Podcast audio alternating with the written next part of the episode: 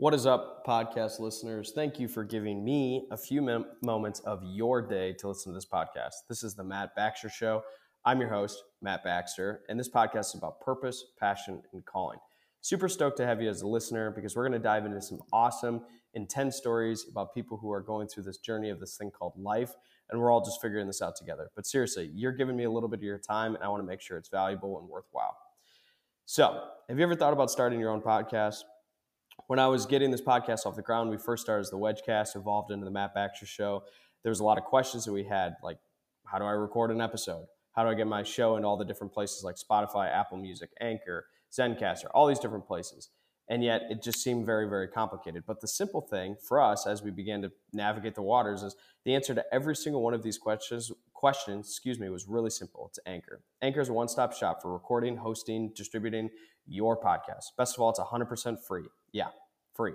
And it's ridiculously easy to use. And now Anchor can match you with great sponsors who want to advertise in your podcast. That means you can get paid at podcast right away. In fact, that's what I'm doing right now. Yeah, making money. Okay, it's sweet. It's easy. It's not a big cheap plug on an ad, but it's just simple and easy to use. So for us, it's one of the best parts about it is we can do it entirely remote or in studio. So you can record. You've got that really, really high, you know, high in the sky person that you're going to have as a guest on your podcast. You got to do it remote. Anchor is easy to use. You got people who are willing to come to your studio, your house, your office, wherever you're recording it. Boom, Anchor. Love it. Simple, easy, simple, and easy to use.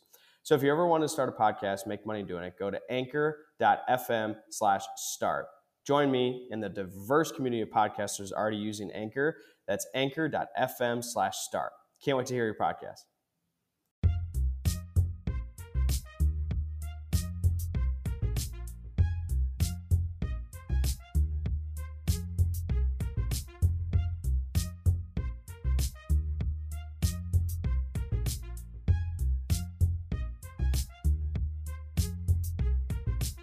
Wedgecast listeners, what's up? What's up? I am doing an episode with Dr. Matt Dixon, who is the Chief Product and Research Officer for Tethr, which is an Austin based tech startup.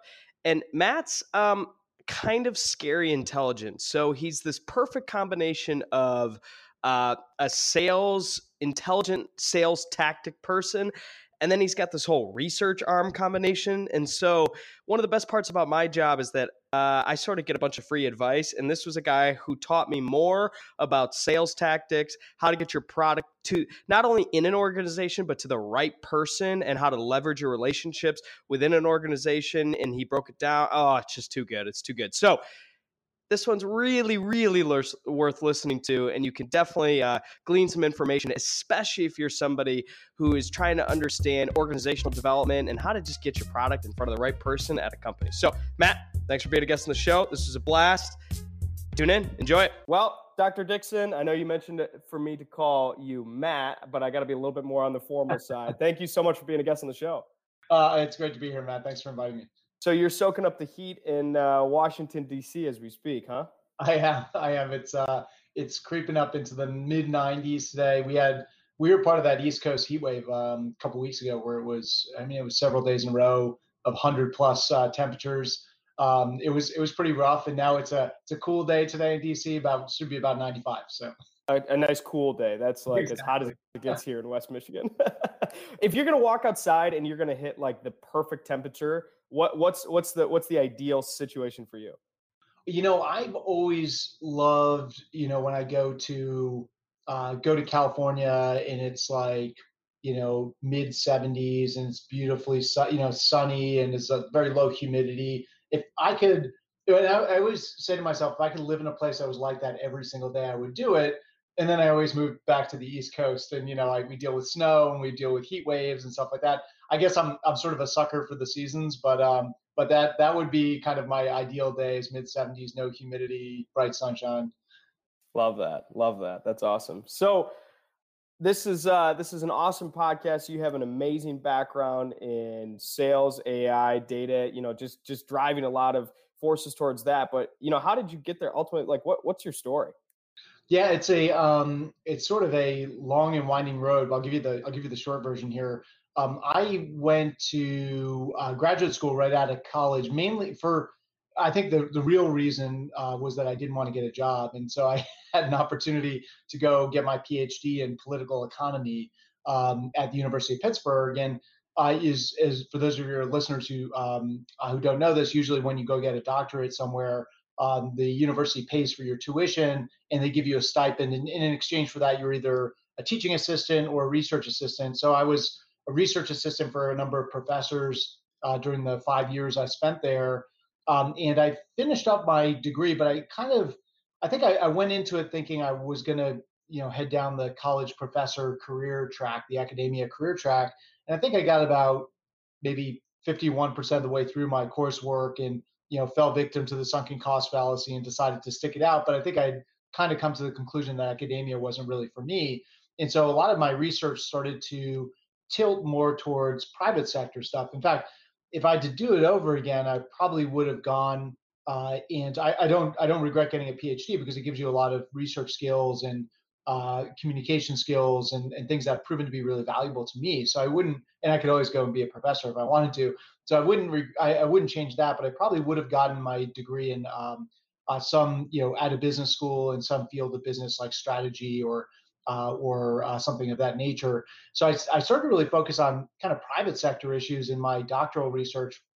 And when I finished up, I went out to kind of hit the job market, and it was it was interesting. So here's a guy who, you know, me, I had nine years of higher education, uh, college and grad school. And did no you work. get your Did you get your PhD right after your undergrad? I did. I did. That's pretty non-traditional, isn't? It, it is actually. Um, you know, uh, you know, the, my program at University of Pittsburgh was one of the few programs that actually admitted people straight in from undergrad with without a master's and without a work experience. So, uh, yeah, so it was a little bit atypical. Do you think that you would have like uh, no? So jumping right from undergrad to mm-hmm. your your PhD, do you think going back and doing and having some experience in the meantime would have changed your basically research focus? I hate the shoulda, coulda, woulda questions, but uh, do you do you feel like it would have had any difference had you had a couple years experience and then gone back and got your PhD? So I don't know. Uh, I I feel like I've really enjoyed being in the private sector and and working for a variety of cool companies and, and doing some stuff with um uh in you know out there with clients. And so I don't know if I had gone into the private sector if I ever would have gone back to get my PhD. So I in that respect, I guess I'm glad it panned out the way it did because like I said, I think the the skill set is valuable and what I learned was very valuable and made some great friends uh, along the way. Uh, but I just I don't think I would have done it had I gone and gotten a job and then gotten married and had kids and you know then then life kind of takes over and and you never really go back and you hear that story all the time right people just always wanted to go back for their their masters or their doctorate and they just never did because uh, life took over. So kind of hard to say but but that's that's my sense.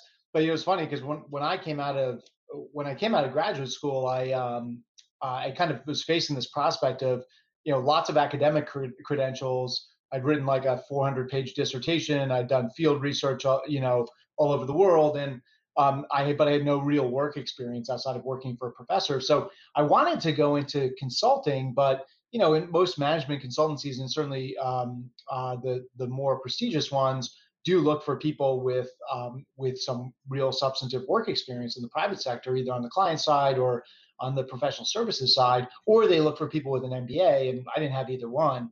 Um, and so the a job came up as I was um, conducting my search with a company called uh, CEB, which was then called Corporate Executive Board. CEB was uh, sold to Gartner Group a couple of years ago, but I joined and I was probably employee number 250 or 300 back in 99, and I started doing basically CEB is a for-profit think tank, so it's kind of perfect for people like me, uh, academic refugees uh, people who wanted to, to do re- apply their research skills to uh, problems that businesses face. And that was what really intrigued me. And so I joined up with them in 99 and I spent um, uh, 18 years there uh, before I left. And it was, um, it was a fascinating ride. And that's really what kind of got me into the whole world of sales and customer service and corporate strategy and uh, customer experience and these kinds of topics. Would you say that you gravitate more towards uh, front end sales focus or back end support side of things? And I guess that's a very, very broad question. But uh, would you rather be on the the customer facing, you know, uh, more traditional sales focus or more back end research base?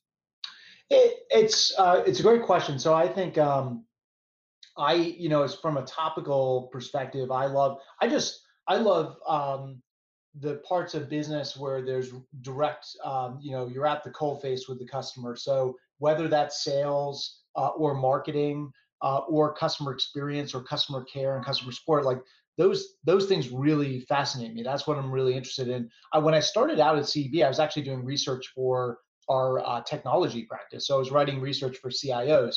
That was not my bag. you know, I was. And, I was about to say that's as that's as like un un like customer facing as it gets. Yeah, it was, pretty, it was pretty back, you know, in the in the guts of the enterprise. And so things like yeah, that's your that's like your PhD round too. uh, yeah, yeah. So that was not. I I just don't. It was funny because I think you know at the time I was there were a lot of folks who really gravitated to the subject. And one of the things I learned from that experience, I spent about two years um, in our technology practice before I moved um, uh, to a different part of the company.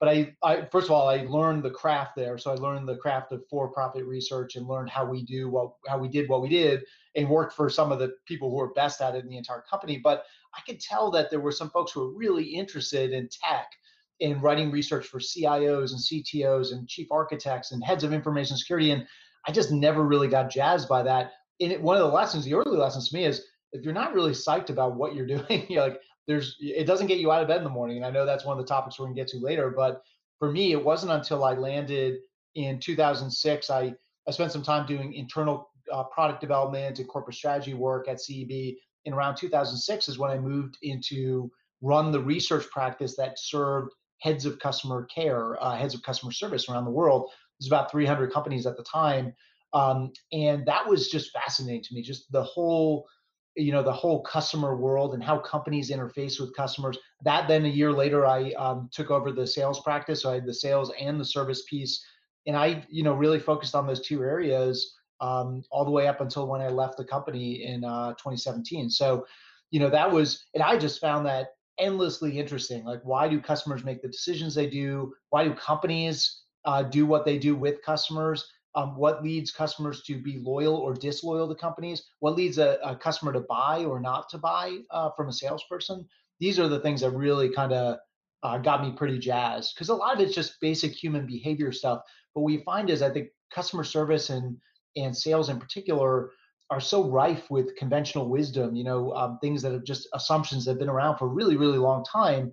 And people really hadn't stopped to test those or pressure test those assumptions with data or by really taking a kind of a skeptical lens toward them. And so we, we that's what we did at CEB. And, and so we found we unearthed a lot of kind of big ahas over the years around sales and service and the way that companies think customers want to engage with them. But when you study it with data, you find out not so much. So pretty fascinating. Do you have yeah, do you have do you have an example or an assumption, I guess, that you potentially had that you walked into the way customers think that you realized pretty quickly was wrong? Or maybe maybe not. Speed speed doesn't matter there, but was there any assumption that you had walking into the ways customers interact or people interact that all of a sudden you realize, huh, that was the opposite of what I thought? Yeah, I mean, you know, they're they're probably the two. I think the two that um, we were best known for, and and um, I think most closely associated with, which we you know we then wrote books on both of these these findings, which you know spun off a whole decade's worth of research in and of themselves. But the first one was um, this uh, this whole question of you know how should you serve customers you know in a customer service interaction? So the conventional wisdom is really look you know a customer is not going to pay you back with their loyalty. They're not going to say good things about you. They're not going to buy any more from you. They're not going to keep coming back if you simply do what they expect when things go wrong. So if they reach out to you they call your 800 number they go to your website if all you do is the basics um, that's not good enough. And the conventional wisdom out there is that you got to delight your customer. You got to wow them. You got to really surprise them in some some big kind of eye-opening way. And there are, I mean, you go to the the bookstore. I don't know if there are any bookstores left, but if you can find one, if you go to the bookstore, um, yeah, find the diamond in the rough there. right, right. Um, or uh, go to go to the uh, you know customer experience or customer service section of Amazon, and you'll find pages and pages and pages of books all about how to wow and how to delight and how to exceed your customers' expectations. And what we found, big aha was we found we tested this with data and we looked at actual customer um, service interactions. We found that customers whose expectations were exceeded, so those customers who were wowed, were actually no more loyal to, to the companies they were doing business with than those whose expectations were simply met.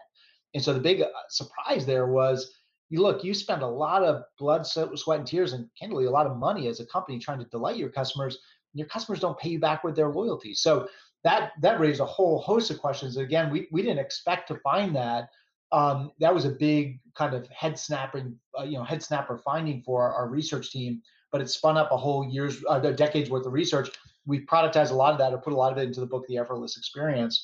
And then the other, the other um, one that uh, that folks know about, and I think you and I uh, this is kind of how we got connected is in the world of sales so you know the conventional wisdom out there is that um, you know people buy from people and when you look at business to business salespeople the best salespeople are the ones who build really deep customer relationships um, you know who you know find out what's keeping that customer up at night and they they address those needs um, they're you know uh, really good at needs diagnosis really good at uh, being a Sherpa for the customer inside the company's organ, you know, the customer, uh, the supplier organization, representing that customer, advocating for them, so on and so forth. And what we found in the research is that um, the best salespeople actually aren't uh, the best traditional relationship builders. They're what we call challengers. They're they're bringing new insights to the table. Honestly, insights that are kind of provocative and surprising to the customer that push the customer outside of his or her comfort zone. Um, they create they purposefully purposefully create tension during the sales experience instead of making tension go away like a relationship builder would. And so that was a huge surprise to us. And again, another another big finding that spun up um, a whole decade's worth of research. We, we wrote two books on that, uh, the Challenger Sale and later the Challenger Customer.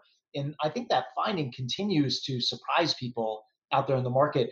And you know, it, it, what we're saying is, and if you go back to both of these findings, in the case of delight, what we're really saying here is that as a company you got to delight your customers but the place you want to do it is by creating a great brand and a, a great product that's really competitively priced uh, maybe a great store experience if you're a retailer whatever but when things go wrong when the customer reaches out for you to help uh, for help you don't need to delight them you just need to make the service interaction effortless and easier than the customer expects and then on the challenger side uh, the lesson there is not um, that relationships don't matter to sales. They, they matter crucially. In fact, challengers we found were the second best relationship builders of the five profiles we found in, in that uh, study, the five profiles of salespeople. But the thing is that it speaks to the nature of the relationship that today's customers out there doing all this research online, they're kind of empowered, um, in some cases, uh, uh, you know, hamstrung by all the information that they have, and that the best salespeople actually build a relationship based on insight and based on uh, new ideas uh, for the customer, not just based on doing whatever the customer wants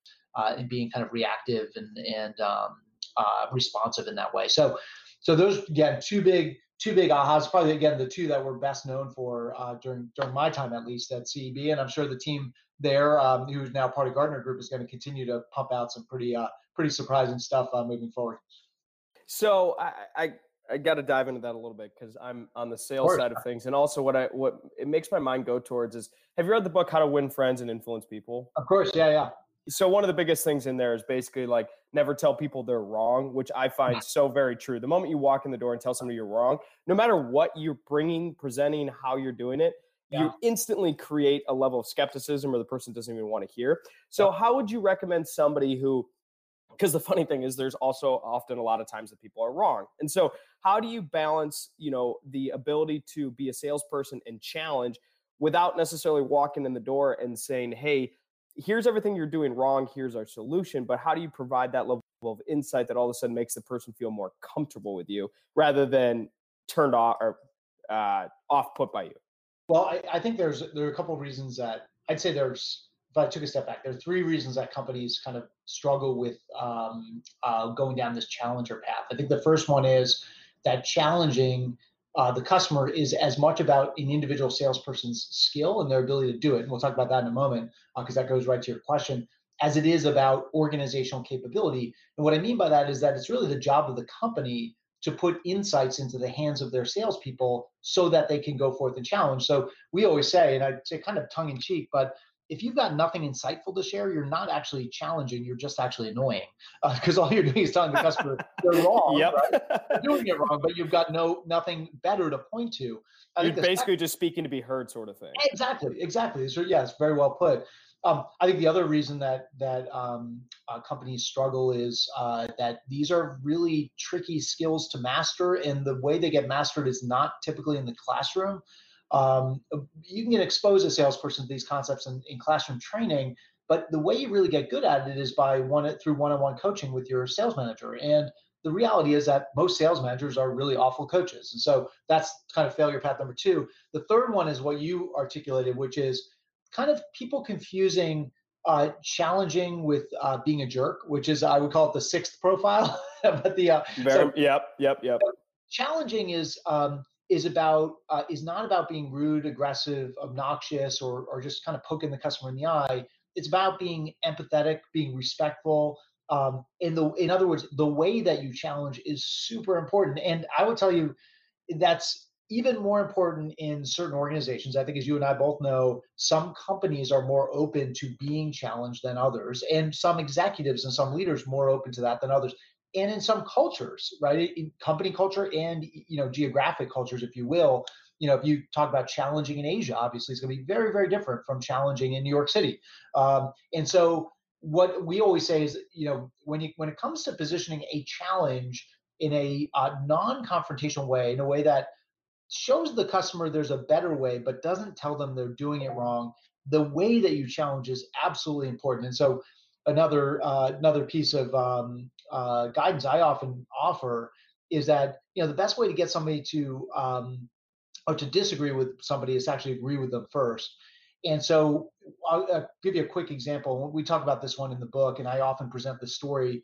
But uh, Grainger is uh, one of those companies that really uh, charted the way in this whole insight selling or challenger mode of selling. In fact, they taught us much of um, you know what a challenger conversation sounds like because they were they were already headed down this path. There's a woman named Deb Oler uh, at Grainger. Um, she runs North America for them, and at the time she was the head of sales, and so she had she had kind of picked up on this idea that you know we really need to change the nature of the sales conversation. We need to bring better new ideas to our customers because that's really what they're looking for. Um, they want to be challenged, even if they wouldn't necessarily put it that way. But what the way they often will um, have conversations, at least uh, today, the way they'll have their conversations with customers is they'll walk in and basically they're telling the customer that they're wasting a lot of money on unplanned purchases, what in their industry is called tail spend. So it's you know, Grainger does maintenance repair operations. They have big contracts with customers, and and uh, typically there's some items in an in the MRO business that you've got to buy outside of contract. And when you buy things outside of contract, it can get really expensive because these are the kind of rare one-off purchases. You know, the the air air handler that serves um, the you know the top the the boardroom on the top floor of the building, and there's only one in the entire facility and it's not covered by your MRO contract with your current supplier. So you got to spend a lot of time, energy, and money finding a supplier who has it. And then you don't get a discount. You got to pay for expedited shipping. You don't get a contract. You don't get installation. Like you pay through the nose for this stuff. And so Grainger uh, part of their sales pitch, they go in and they try to uh, confront, if you will, the customer with the insight, which is not like let's say you're a you're a facilities manager and I'm a Grainger salesperson. I'd walk in and say, Matt, you know, our research at Grainger shows that most facilities spend almost 50% of their annual MRO spend on things that fall outside of contract. So um, on tail spend items, on those one-off, you know, um, incidental kind of uh, out of contract purchases, almost 50% of their annual spend goes to that stuff. And so if you are a facilities manager, what what you understand in that moment is this is not actually about you or your facility or your company. It's about facilities management in general. Now, that doesn't mean that you're going to accept it at face value. In fact, you're probably going to push back and say, ah, that seems really steep to me. And I say, okay, Matt, let me, let me walk you through some of the research we've done at Grainger. And then I show you a simple breakdown of how when you buy stuff out of contract, it gets really expensive really fast. And then you say, okay, well, I get it. So maybe it is almost 50% of spend, but but you got to understand that at Baxter Co. we run a really tight ship, and there's no way that that we spend 50% of our our annual spend on out of contract purchases.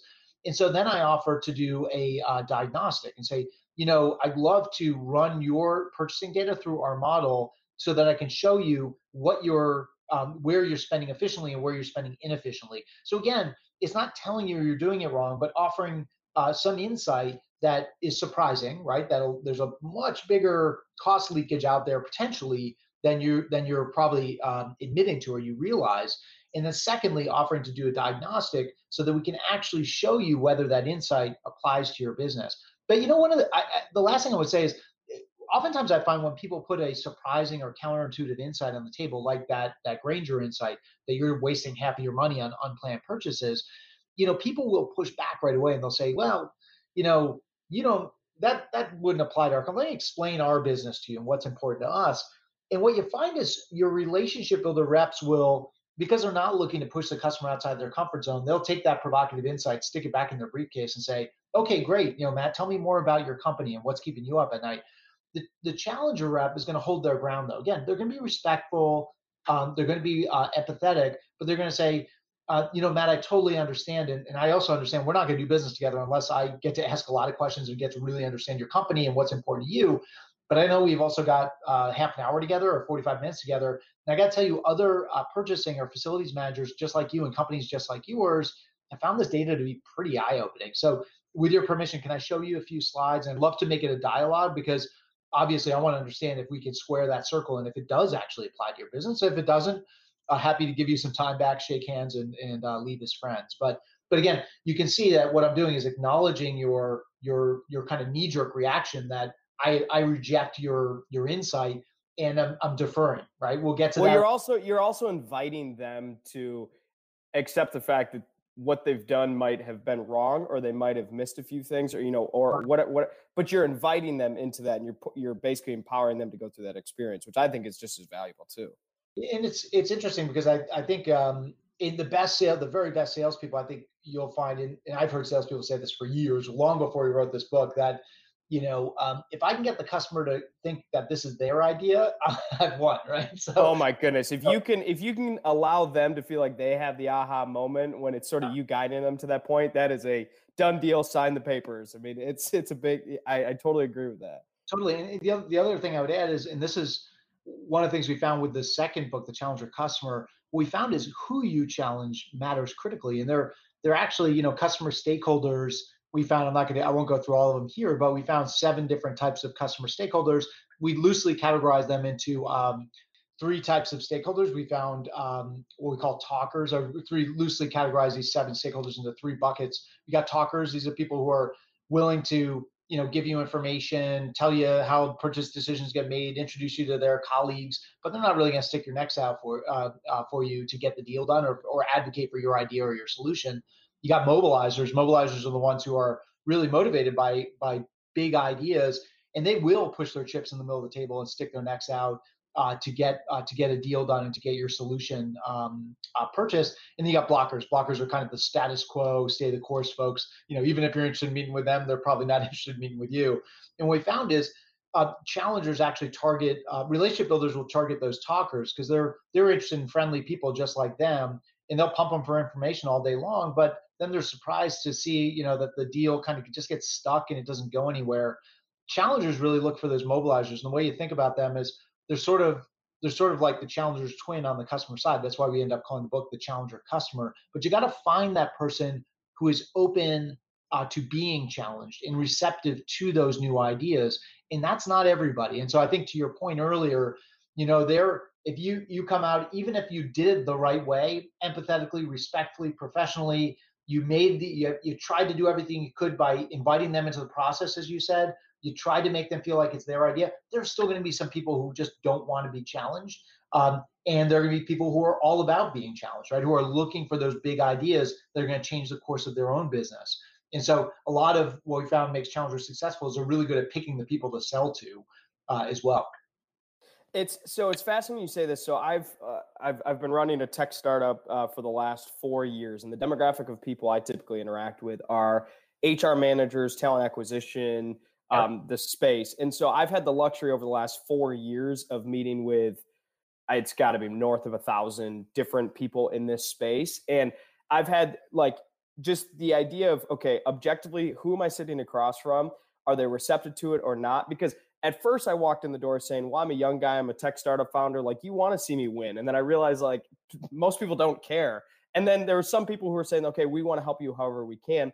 And then there were some people who were no matter what, how well, no matter what I did throughout the experience, they just had they they weren't having it at all. And just learning that experience, and I, I I'm not saying I'm good at it or an expert at it now, but just being able to understand that if you have a board meeting and you've got eight people sitting in the room one or two of them you know you, those are the people that are going to be nodding their head the whole time they're going to be excited they're going to be thrilled but that doesn't necessarily mean that you've got the sale closed. You've got one or two people who are sitting there who are really practically thinking about it. And if you can get uh, that's the mobilizer, I think those are the people who are then going to turn around and say, "We're going to get this done. This is how it's going to have to go." And he's these are the roadblocks, the gatekeepers. We're going to have to buy lunch to get there, sort of deal. Yeah. It, that's that's fascinating to actually hear that into defined concepts because I've uh, again learned, seen, and and dealt with the headaches of like everything went so well. Why didn't we close? Sort of thing. yeah, it, it, I I often will tell salespeople, you know, if you want to test this with your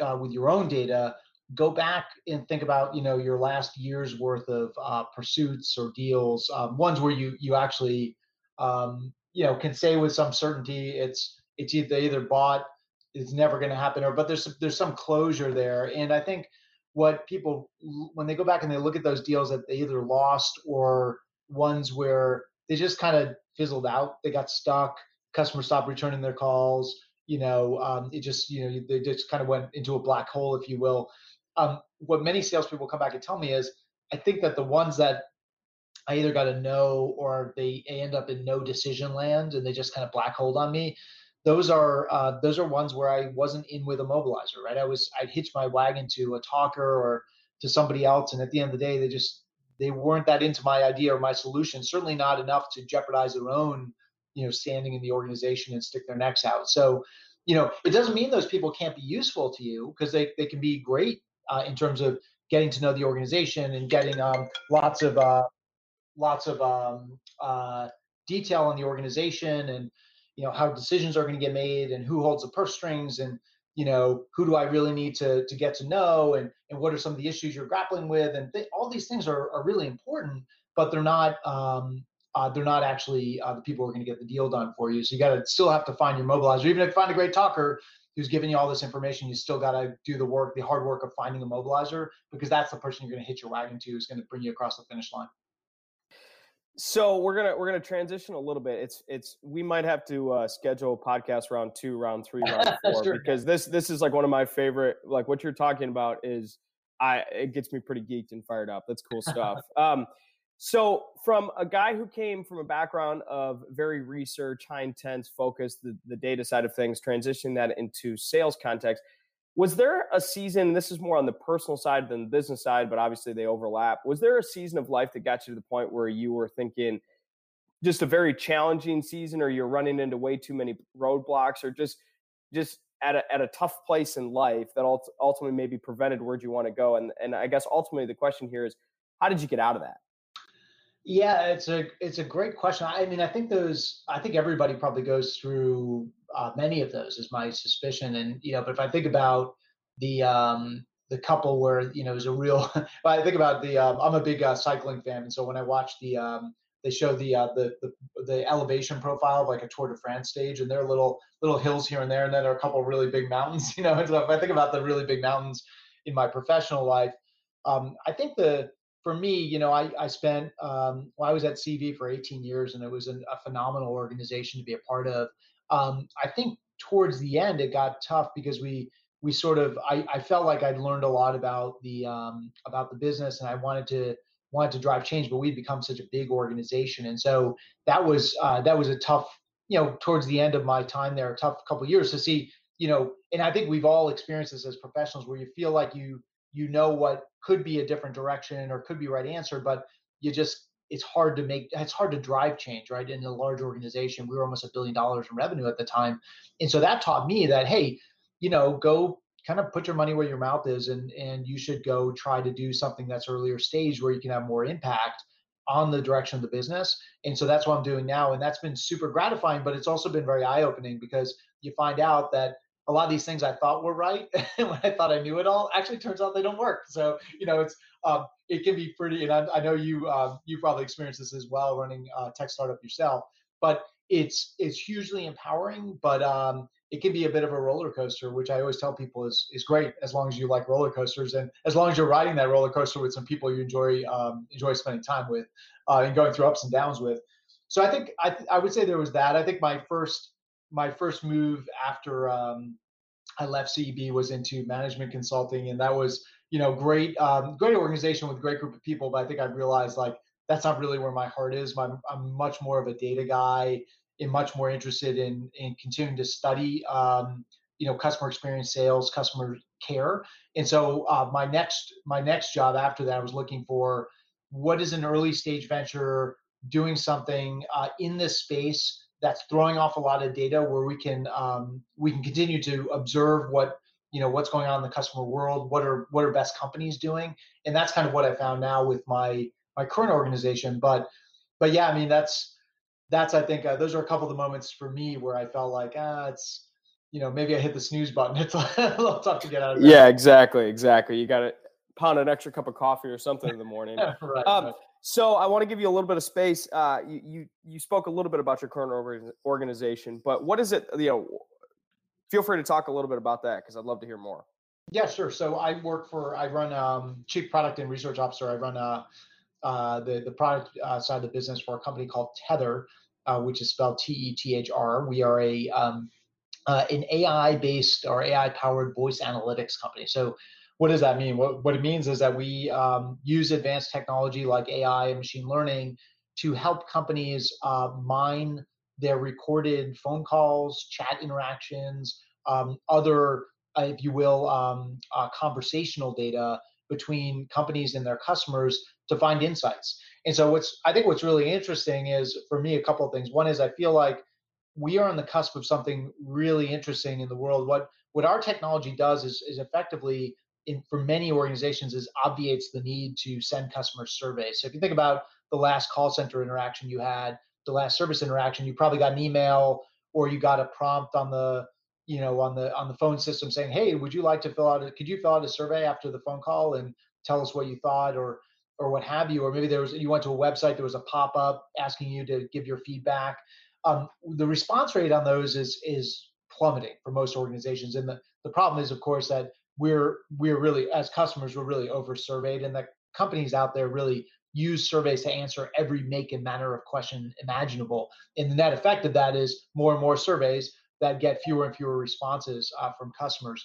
And so what we help companies do is mine the interactions they have. So think about a call center interaction. Let's say you call a company you spend you know 15 minutes on the phone troubleshooting an issue you get off the phone and the company then sends you a survey saying hey Matt, how was how was the interaction? What'd you think of the rep? Would you be likely to recommend our company? Would you, you know, all these all these questions are looking for feedback. What could we do better? It, what if instead of asking a customer to fill out a survey, you could just mine the phone call that, by the way, you just recorded? And uh, what if you could transcribe that data, use AI and machine learning to mine that data for insights to find out things about uh, the customer experience, things about the sales interaction with the rep, whoever it was who sold them the product, find out about the store experience if you're a retailer find out about how the product is performing about pricing about you know competitors out there uh, who who pose a threat to your business uh, how your marketing campaigns are, are working.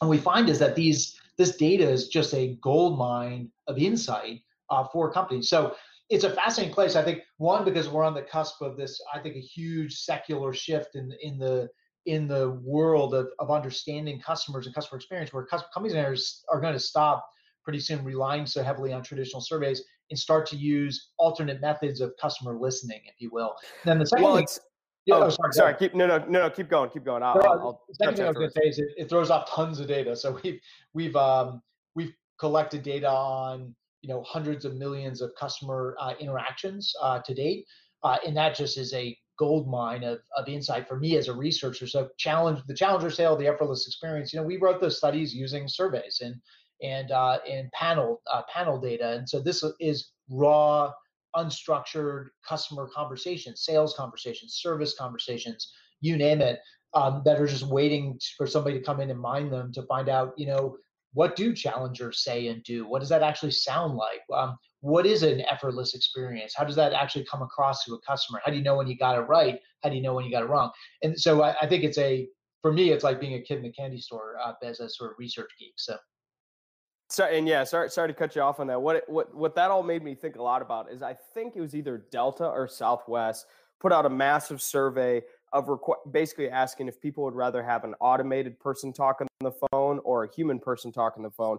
An overwhelming number of people would prefer to have a person talk on the phone, but yet what they actually found was with with uh, basically a whole set of customer service calls and everything like that is the uh, the automated bot chat person talking them through on the phone got them to the desired result much faster yeah. and much more effectively than most people did.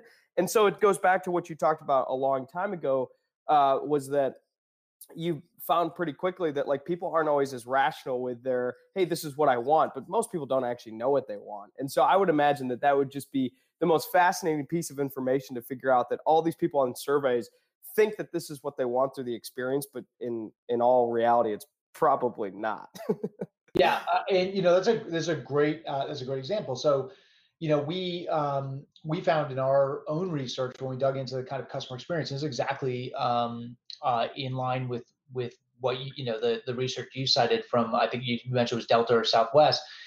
When you go and ask customers what they want, they'll tell you like I want to talk to a person.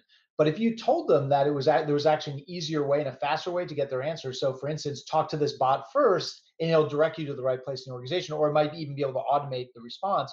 Customers will go with the easier option if you guide them in that direction. So um, again, we we all have um, what we call um, uh, big P preferences and small P preferences. So the the small P preferences is your desire to do like uh, to send an email, or in the case of customer service, send an email or um, or talk to a human being or what have you. Your big P preference though is fast and easy re- resolution. And so the company, if they can guide you to the faster and easier uh, path, you will subordinate. we found this in our research. You will subordinate that option that you said you preferred for the one that you may not have preferred at face value or if given the choice but when the company added by the way this one that you said was your not your preference it's actually a lot easier and it's faster. You're suddenly like your desire to talk to a live person suddenly goes to second place and your your first place choice is um, is your desire for fast and easy resolution which might be talking to an automated system so.